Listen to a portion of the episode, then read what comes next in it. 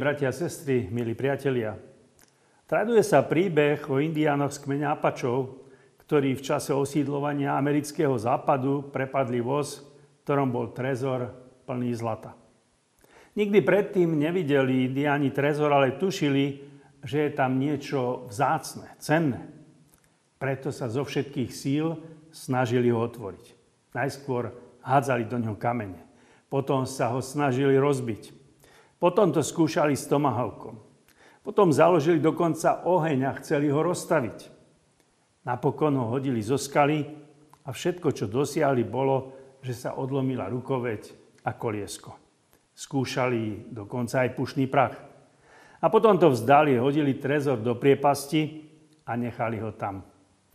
Počase ho armáda našla úplne neporušený. Aj naše srdce je ako trezor. Len my vieme kombináciu čísel, ktorá ho môže otvoriť. Satan nám nemôže nič urobiť, ak, my, ak mu neotvoríme svoje vnútro. Ak zrážime svoje srdce, vtedy sme bezpeční. A strážiť znamená čítať Božie slovo, modliť sa a sledovať, čo je podľa Božieho slova správne. Neodbočuj ani napravo, ani naľavo, odvracaj sa od zlého, tak nám radí kniha prísloví. V Markovom evanieliu čítame slovo, ktoré by nás mohlo povzbudiť a posilniť pre dnešný deň. V 11. kapitole čítame, tak prišli do Jeruzalema. Keď vstúpil do chrámu, začal vyháňať tých, čo v chráme predávali a kupovali. Peňazomencom poprevracal stoly a predavačom holubov pulty. Nedovolil, aby niekto niečo prenášal cez chrám. Učil ich a hovoril – či nie je napísané, môj dom sa bude nazývať domom modlitby pre všetky národy? Vy ste však z neho urobili pelehlotrov. Počuli to veľkňazi a zákonníci a hľadali spôsob, ako ho zahubiť. Báli sa ho však, lebo všetok ľud obdivoval jeho učenie. Prečítané evanelium hovorí o udalostiach po slávnostnom vstupe pána Ježiša do Jeruzalema ktorý je už vlastne posledný, lebo potom prišla už cesta na kríž. Opísaná udalosť sa odohrala v sieni pohanov. Prísne a predsa s láskou očistuje Ježiš chrám od nečistoty a v láske aj učí ľud pravej zbožnosti. Aj túto činnosť vidíme, že robí s nesmierne veľkou láskou, lebo aj týmto nás chce a vnútorne obnoviť. Chce nás naučiť duchovne žiť a hľadať najprv kráľovstvo Božie tu a teraz. Keď Ježiš vstúpil do chrámu a videl, že ľud zneúctuje chrámy samého Boha tým, že z chrámu robili tržište, byčom z neho a vyhnal predavačov a kupcov s ich dobytkom i peňazomencov s ich peniazmi. Povedal, môj dom sa bude menovať domom modlitby pre všetky národy. A vy ste urobili z neho pelež.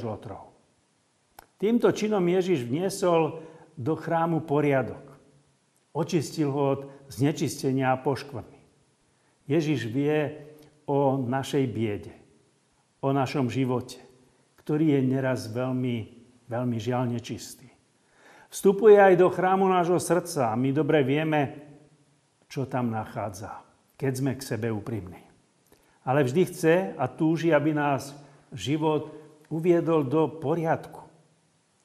Robí to vždy s láskou, ktorá sa prejavuje ako zodpovedná a ktorej naozaj záleží na mojej, tvojej duchovnej čistote a záchrane pre väčší život. My ľudia by sme to určite robili inými spôsobmi, ktoré zrania a nechávajú ťažké rany ale Boží syn je iný. Jemu naozaj záleží, aby nezostávali rany na mojej, tvojej duši. Jemu záleží, aby sme všetko nepekné a nečisté nechali si očistiť jeho krvou a napraviť jeho láskavým slovom. Je dosť pustých a nepekných miest v záhrade našich srdc, našej cirkvi ba i našich zborov, ktoré treba zúrodniť. Dosť je plánnych stromov, ktoré neprinášajú žiadnu úrodu. A treba ich preštepiť. Hnev, závisť či nenávisť, zloba, nevera a lahostajnosť spálili už nie jeden kvet duchovného života. Duchovný život je v mnohých našich rodinách na bode mrazu. Mali by sme si to v prvom rade priznať. A tak je potom aj ďaleko láska, úcta v rodine, ktorú by mohol dávať a rodinu spájať sám Kristus. A tak si môžeme položiť otázku, čo je pre mňa autoritou? Písmo? Kristus? Alebo človek, ktorý je ďaleko od Boha aj od ľudí? Čo mi je autoritou? Dobro, pokoj, pravda a spravodlivosť sú pohlcované zlobou, zlom a hriechom. Láskavé volanie sveta je neraz vábivejšie a mnohí sa žiaľ nevedia dostať z tohoto zajatia sveta, ktoré zaznieva veľmi silným spôsobom tejto dobe. A mnohým znie mohutnejšie a priznajme si aj lákavejšie. Veď koľky dnes hovoria, že peniaze možno dostať a sa si kúpiť úplne všetko. A netreba sa nejako veľmi starať o morálku a už vôbec nie o Božie prikázania. Mnohí tvrdia, že nepotrebujú k svojmu životu Krista.